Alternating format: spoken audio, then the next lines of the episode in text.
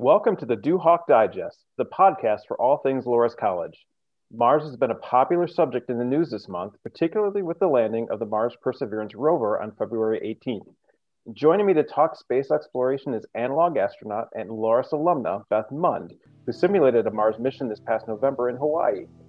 I'm Robert Waterbury, Assistant Director of Campus Communications, and I'm pleased to welcome the aforementioned Beth Mund to the show.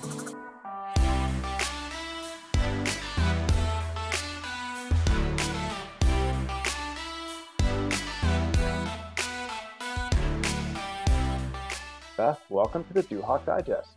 Hi, Robert. It's so good to be with you. I'm so excited. I mean, this is, I mean, for you being a, a space person and this past month, I mean, you just have to be geeking out with everything that's going on. It's kind of the time, right? There is a lot going on. And for those of us in the space industry, it's it's fun because we kind of do work months and years ahead even the recent Mars landing that we just witnessed, they have been planning that for years. And then, of course, it's been traveling to the planet for months. It's odd to think that it launched in August yeah. and we're just now watching it come back into the surface and land. But that's how it works in the space industry. And I think we're back into this wonderful era where people are seeing things more and more in this world of space industry and space activity. That's a great thing, thanks to commercial space and a lot of other agencies that are able to put resources towards space exploration. So now is the time. Absolutely. Well, and before we get too deep into our discussion, like my first question is what is a an analog astronaut? Oh, good question. So, analog is the word I would like to focus on. And analog, as we all would assume, means data. So, um, analog astronaut is someone who creates the data and shares it with the bigger picture missions and we pass that data along. So we are adventurers and we're explorers, just like the astronauts, a real astronaut, if I may make that reference we stay on Earth and we stay on Earth in order to test and practice and gather the data. So, if we want to test, in an analog astronaut can do many, many things. You can look at robotics, you can look at human behavior, which is often the case. You can look at team co- cohesiveness. You can look at your biologics and what we're going to be needing to eat and use and how much water and all these resources. You can also look at your environment. So all of these things as an analog astronaut between it depends on what field of science you're in. If you're an astrobiologist, you want to study the rocks, but you also want to study the tools that you will need to bring on these trips. So you go on Earth into these remote places. For me, it was in Hawaii and at the top of a volcanic mountain because those lava tubes are very much like what we'll experience on a Martian surface. And so they're sharp, they're jagged, they're difficult to drill into, and some are some are softer, some are uh, more porous. Everything we're going to encounter on Mars. So, if I want to practice a Mars rover, if I want to practice drilling, if I want to practice a sample return, as an analog astronaut, it's wonderful to have that opportunity so that we can fail. Failure brings the data, and failure brings the opportunity for us to go back and say, you know what? We thought that getting to this location and digging and doing a core sample and drilling and bringing it back was going to take mm, two hours, 40 minutes. Well, it might take that over the course of the seven times we've tried. But on Mars, we'll have to double that because the suits are more restrictive and the oxygen is less you know um, available. So those are why analog astronauts are perfect candidates to practice and then share that data and then the companies the agencies and anyone who's looking to go into space can use that data and that's often the goal and apply it to the future missions that we'll need to have some kind of reference point on. So, an analog astronaut is very much sometimes the first, or at least one of the people who are thinking about how to project solutions into the kinds of problems we're going to experience as we explore other worlds. Sure. So it's like early troubleshooting in terms of before you get on the mission, just really test, do a couple test runs and see what uh, what really what's out there. Yes, exactly. And I might point out that a lot of astronauts start off as analog astronauts because they want to be in those situations. They want to be able to think through those those challenges and they want to start getting used to being confined, whether it's in the facility or in the environment or practicing EVAs you know, analog missions can be anything from on top of a mountain to underneath the earth to underneath the water. And you can be, or even on a ship. So there are a lot of opportunities depending on, again, your field and what you're looking to accomplish or practice and what data you're looking to come to gather. You can do it. And that's wonderful. There's analog missions all over the world.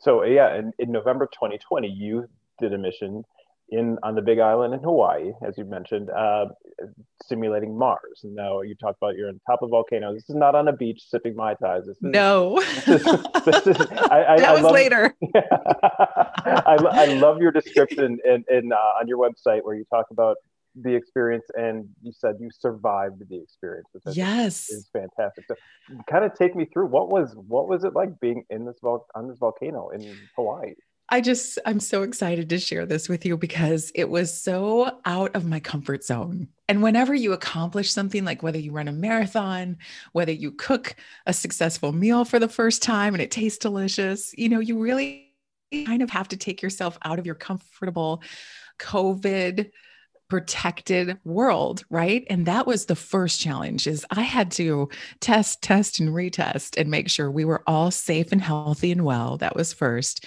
and then there was the paperwork and the um, applications just to travel. And that was interesting because things were fluid and changing. And we had to, you know, the state of Hawaii required something different. The airlines had something even different. So getting there was half the battle. And then once we were there, we nobody got any mis- misunderstandings it was very clearly communicated to us that we would be on the top of a mountain and that was darn true so there was no we did not see any beaches. We did not see any palm trees.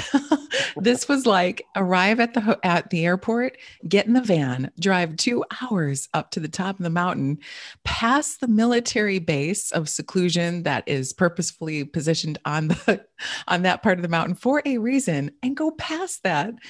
And we worked our way up slowly to the top of the mountain. And as we looked over, we were on Mauna Loa, and Mauna Kea was the other volcanic mountain um, across from us. And in between us was this beautiful valley in which there was very little vegetation because we're that high up, and the clouds were below us.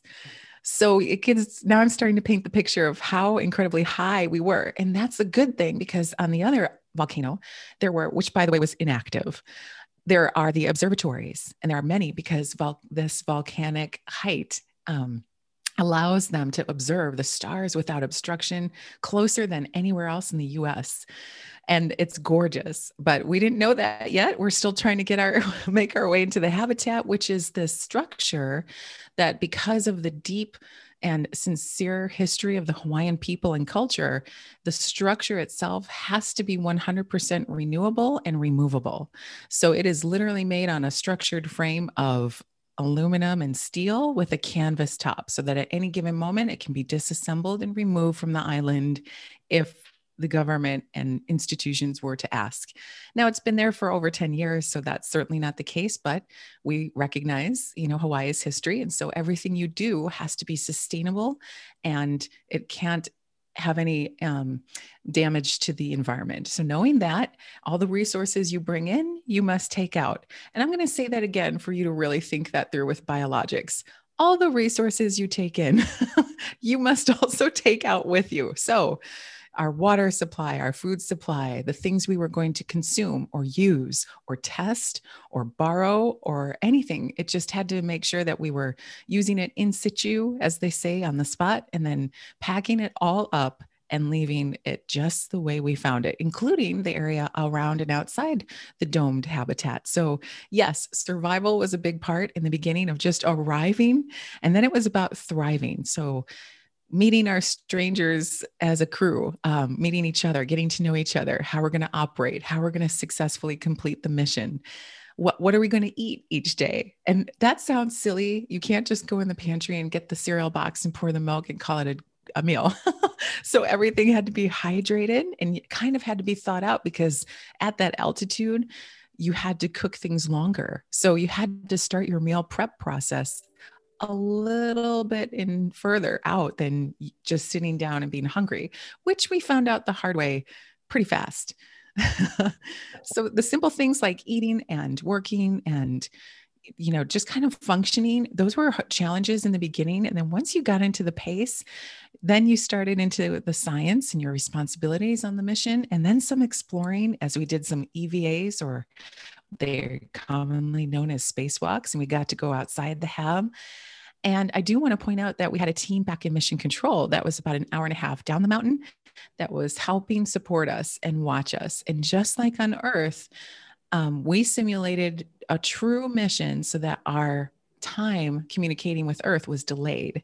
So we couldn't just call up Earth and ask what was going on or receive a signal or ask, you know, how the latest sports team went or who the president was, even all of this was delayed and it was limited. We didn't have communications with Earth. And when we did, they were through mission control. So even going out on an EVA walk was prepared long in advance and it was scheduled and then it was approved. And we worked as a team for some of us to go and some of us to stay back in the habitat. And I can go on and on. I feel like if you want to ask me some more questions, because I can continue to talk, but one of the folks that was with us, our commander was a geologist and she was showing us the extremophiles that we found in the lava tubes. And these are creatures or biologics that live in extreme places on our Earth. And if you think about when you ever see those plate tectonics underneath the ocean, when you know the the um, plates are rubbing against each other, and then some of the sulfuric hot, you know, activity is happening under the water, and these are places where the pressure is incredible. There's no natural light from the sun, and yet there's creatures living in these rocks. Well, the same is true underneath the earth in the lava tubes where there's limited sun and water and resources. And when we crawled down into them with our fully encapsulated in our spacesuits and our helmets, and we go down into these lava tubes, our commander, um, Dr. Michaela Musilova, who's an astrobiologist, at first she says, okay, now keep an eye on the environment around you. And as soon as we went down and turned that black light, it was as if a botanical garden was surrounding us all over the walls, which you would never know unless you were an astrobiologist and you studied these things. So what an experience for us. And that's exactly what it's going to be like when we go to Mars. We're going to need the astrobiologists and the rovers and the engineers and all the systems folks to show us where to look for these extremophiles. And then it's going to take a team of specialists to to know how to go and get to them carefully, maybe observe them eh, carefully, and perhaps even sample them and perhaps bring them back. And again, these are all things we practice while we're on our mission on the simulation. Sure. And how long how long were you in the simulation? so I days? got lucky. Yeah, I was there for just over two weeks. Okay. And there was some pre and post activities that were required from us as well, um, both getting to know each other, applications, science, research, and proposals, and all those things. And then afterwards, to be honest, we needed some time to just be in Hawaii, take a breath, and eat. Robert, what's the first thing you would eat if you came back from Mars? Oh, there's too many options to choose from. I don't know. What was what was your what did what did you go right for? Yeah, texture. We wanted greens like nobody's business. And you wouldn't think that, but if you take something out of your diet for so long and then you're like, I, am craving a salad and I want the flavor of a steak. So that first night that we were all kind of back on earth, or we got to go into um, a town in Hawaii and we got to have anything we wanted to eat of course, we did that exactly that. And we were all so sick because we introduced the food and then we were like, but it was worth it, Robert. It was so worth it. well, and, and you're, you're describing just arriving there, knowing you're, you're above the clouds, you're looking down at these. I mean, is that's got to feel and obviously you are isolated but what's that feeling of isolation for those two weeks i mean you're you're the small crew of people and you're as you say your contact is only with this one one line of contact with mission control i mean what was it like to, yeah. to be to be isolated like that so I think a lot of folks can recognize this because we've all had to be isolated in some way, shape, or form lately. And, you know, we've been tucked inside our house. And however we've chosen to stay safe or stay remote, it's been a real change. And so it's odd to have gone that far on a plane and then go that long on a van and then finally get into this facility where you're not going to go outside. and if you are going to go outside, you're going to be fully dressed it's not like you're getting fresh air and you're, you know, walking through the garden. When we were outside, everything had to be covered. We had the true, we, you know, we had our self-contained system for breathing. So the there was now I do want to point out this is a simulation. So there was a moment where our helmets didn't quite capture the gap between our suits and our actual hard plastic helmet. Um, and the helmets were top quality. They worked great, but there was this gap and because we were not wearing real suits and that little amount of fresh air that kind of blew up through our chin and into our face was heaven because you want to be outside. You miss fresh air, you miss the sun on your face, you miss the sounds and just that little bit of breath air. And I must also say at that altitude, just walking was a little more challenging. You know, just kind of breathing was a little heavier and more forced because you are at a high altitude. Mm. so that fresh air, even though it was just little tiny snippets of it, it was well received. And we love we lived for being able to get outside. We did have two windows one was in the back in the laboratory, and it looked out um, at the mountain, like pretty close, right up to the mountain, as if you were looking at a garage, like something kind of right next adjacent to the habitat.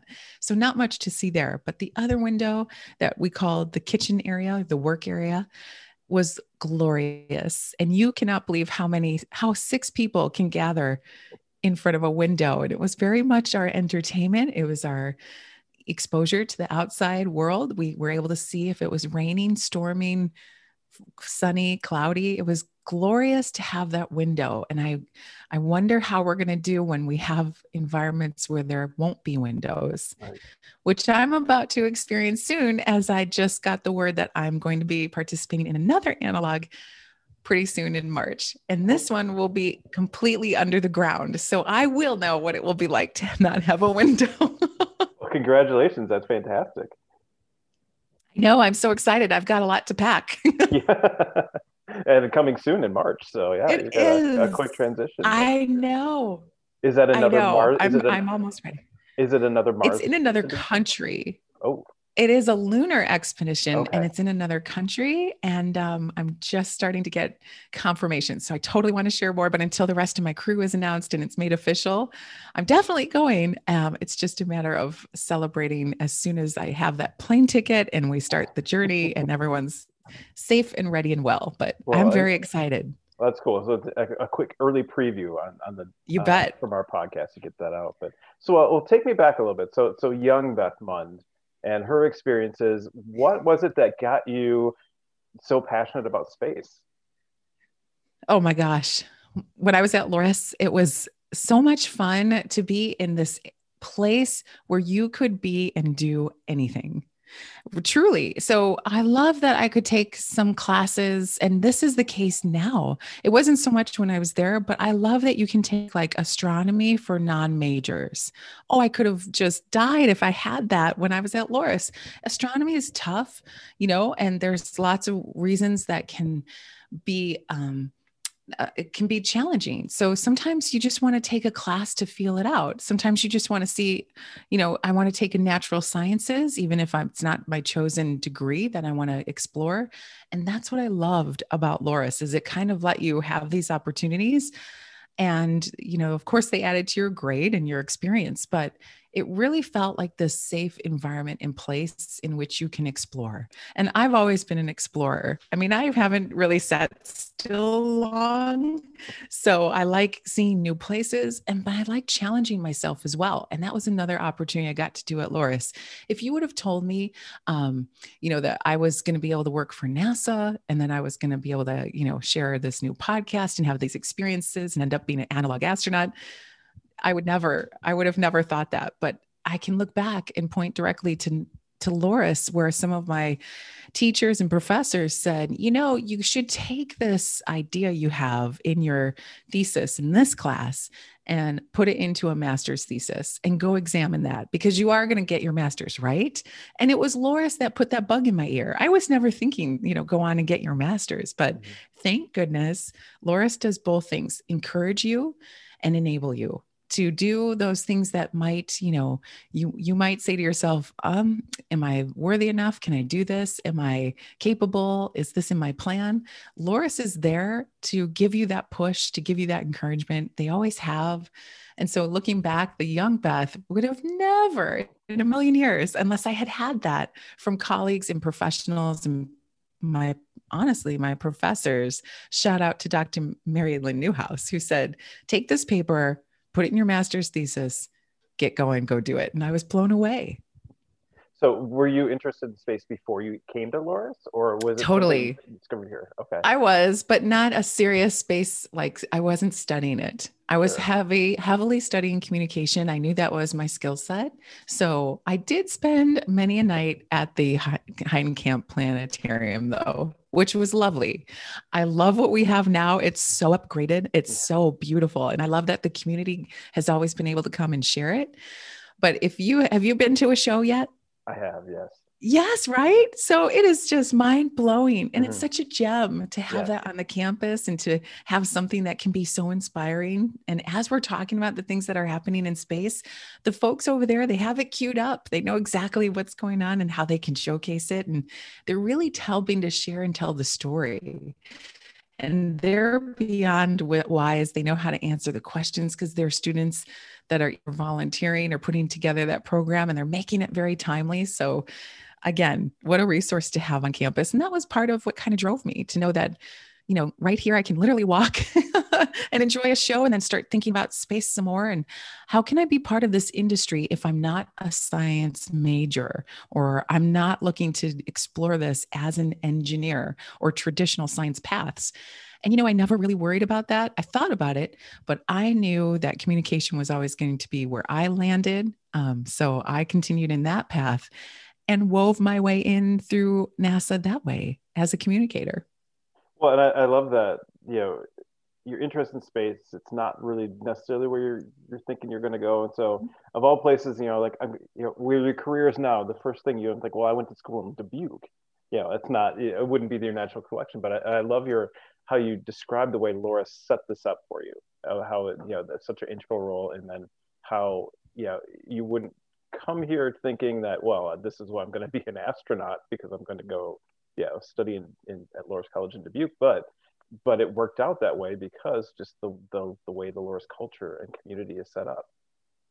Yes, so foundational because it really, again, it encouraged me to say, well, why not? Well, why not take this into a master's program? Well, why not write all your papers to include a science or a space theme to it? And I did that. I still don't know how I got away with that because any assignment I had, it had space inside it, woven in between it somehow. And I can only imagine my professors going, oh, okay, not really on. This didn't really hit the mark, but she's writing about space again. I know what I'm getting with Beth.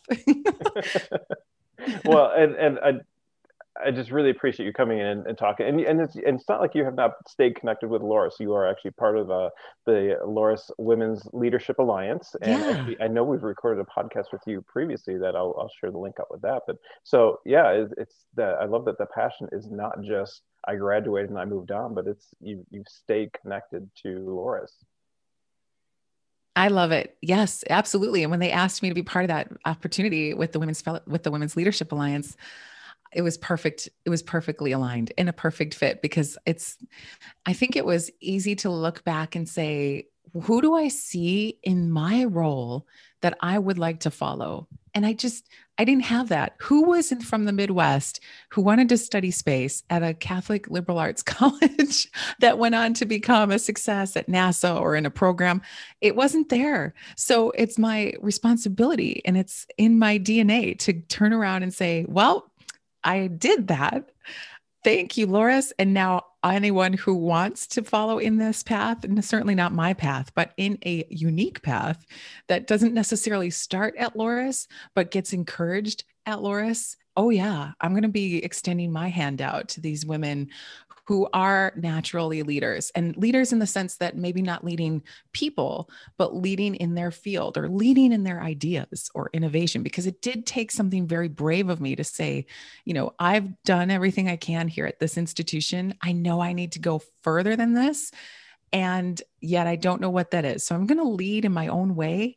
And there really were no rules and no paths. So you just those are the women that I just want to embrace and encourage and give them anything I can so that they can start at Loras and take it all the way. Yeah, well, and one way that they can stay connected to you. So you just launched uh, within the last couple weeks, bethmund.com. So you have your yeah. own website, and, and, I do need to plug before, yeah, we'll, we'll, we'll, give a, give you a chance to talk about it, but I want to make sure we plug the the podcast that you host on there, which is the Casual Space with Beth Mund, which it's fantastic. It is, you know, a combination of entertainment and education. It's so it's such a good podcast. Oh, thank you. I love doing it. So here's the story. I can't believe if anyone has ever said, Oh my gosh, you know, I set out to do this one thing and it didn't really end up that way. Keep focused, stay with it because even though I worked at NASA, I mean, I can't even believe I'm saying those words sometimes. Um, now I'm able to talk to more people, more th- folks in the industry from CEOs to astronauts to innovators, engineers, authors, all of them. And I would not have been able to do that at NASA. I would have had a very focused job. It would have required all my time and energy. And then NASA keeps you focused. You know, it's not like they would have proved for me to start my own podcast independent of NASA. Maybe they would these days, but I've been able to have this privilege to share these conversations and I would have never been able to do that at NASA. So, how lucky am I? I mean, and thank you for saying those kind words because education and entertainment is exactly the goal of the show. And we just finished up the Mund on Mars series, which is my collection from my conversations with all my crewmates, all six of us that were there on the Mars surface, AKA Hawaii. And what an inspiring, each episode is their own journey and their own narrative and the, their own on the mission that they either had to overcome or they're continuing to do. One of them was um, a woman who's in the Air Force. And believe it or not, you know, she's still working. You would think she'd have a ticket to ride, and she has to work terribly hard to get into her space industry goals there's some folks who were um, one was a doctor one and a veterinarian who had some really interesting sound studies.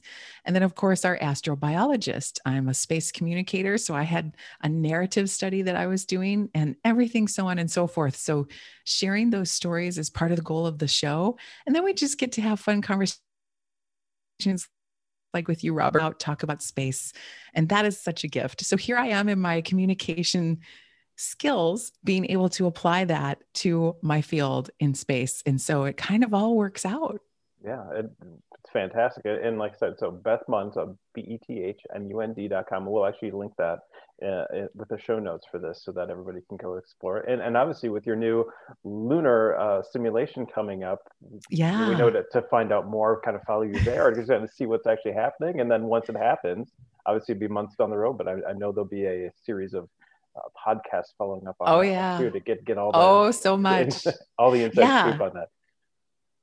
It is. I love that i got to tease it a little bit here because i'm still obviously like I said, making my logistics in plants, but it's going to be such a great opportunity for me to compare a Mars mission to a lunar mission.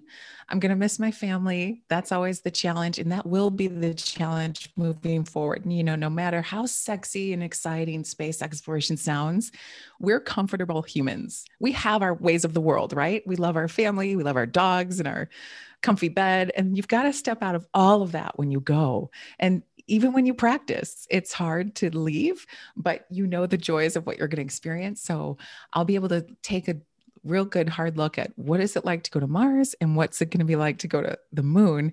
And I'm happy to say that the moon is much closer as we know.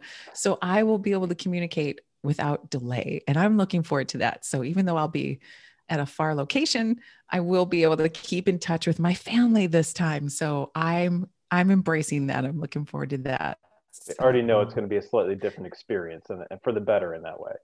Yeah, yeah. All right. Well, Beth, thank you so much for, for taking time and kind of sharing your experiences between space and, and your Loras experiences as well, and kind of letting us know what you're up to. And actually, I'm so more excited, even more excited, and we get to see what else you're up to moving forward. Thank you. Yeah, I appreciate it. Thank you, Robert. And, you know, I just want to share my love and sincere hope for everyone at Loras to stay safe and well. I'm so glad that everyone's going to be able to stay on campus and continue in the best way possible. That warms my heart to know that everyone's going to be able to do that and continue. And please, if anyone has questions about being an analog astronaut, about working at NASA, about being in this industry, communication, science, or other, contact me anytime. You can find me at bethmund.com. I'm on Twitter and Facebook and all the channels and everything else. And then come join us on the podcast and join in these conversations that we have so much fun. I'm I'm happy to share, but please do reach out. I'd be lo- happy to connect or network with you, especially the Loras community. If there's anything I can do, don't hesitate. Yeah, and, and I know speaking from the Loras standpoint, we definitely want to hear more from you moving forward. So Okay, well, yeah. let me get back from the moon. Yeah. so you'll be definitely be hearing from me moving forward. I, will leave, I'll let you go to the moon first, but then after that, we'll we'll bother you again. yeah. And Robert, I just want to tell you this one last story. When I got home, we, it was just about uh, the entire month of November, I was gone. And it was all encompassed with the mission and being in Hawaii. And then I got home and it was December 2nd. I'm finding out who the president is. The whole world seems to have turned upside down with all the activity and the drama of everything going on. And I just wanted to kind of be home and be comforted. And I got one of the first holiday cards from President Jim Collins at home from Loras. That was such an incredible, and I just want to share that to speak to the community that Loras is. Because as far as I went, and then as as much as I was looking forward to coming home, it's those ties and those little things that make the Loras community great, and why I continue to be a part of it and supporting it. Because just to imagine to have that you were physically gone and then you, you know, literally simulating being on Mars to come home to a Loras community note. I mean, come on. It was just wonderful. So shout out to how that works and why we are so valued as a Loras community that cares for each other and is deeply rooted in, you know, sincerely knowing where our faith and our exploration and drive to be good stewards and good earthlings well, thank you so much for sharing that. And that's so very well said. So, Beth Mund, thank you again for joining me. Thank you, Robert. Right. And, and thank you to our producer, Trent Hanselman. And also thank you to everyone who listened into our discussion. For more podcasts, as well as Loras news and features, be sure to visit the Loras Daily website at daily.loras.edu. If you consume your podcasts through iTunes and Spotify, feel free to check out the Duhawk Digest there as well. We hope you'll join us next time for another Duhawk Digest. Until then, take care of yourselves and each other, and go Duhawk.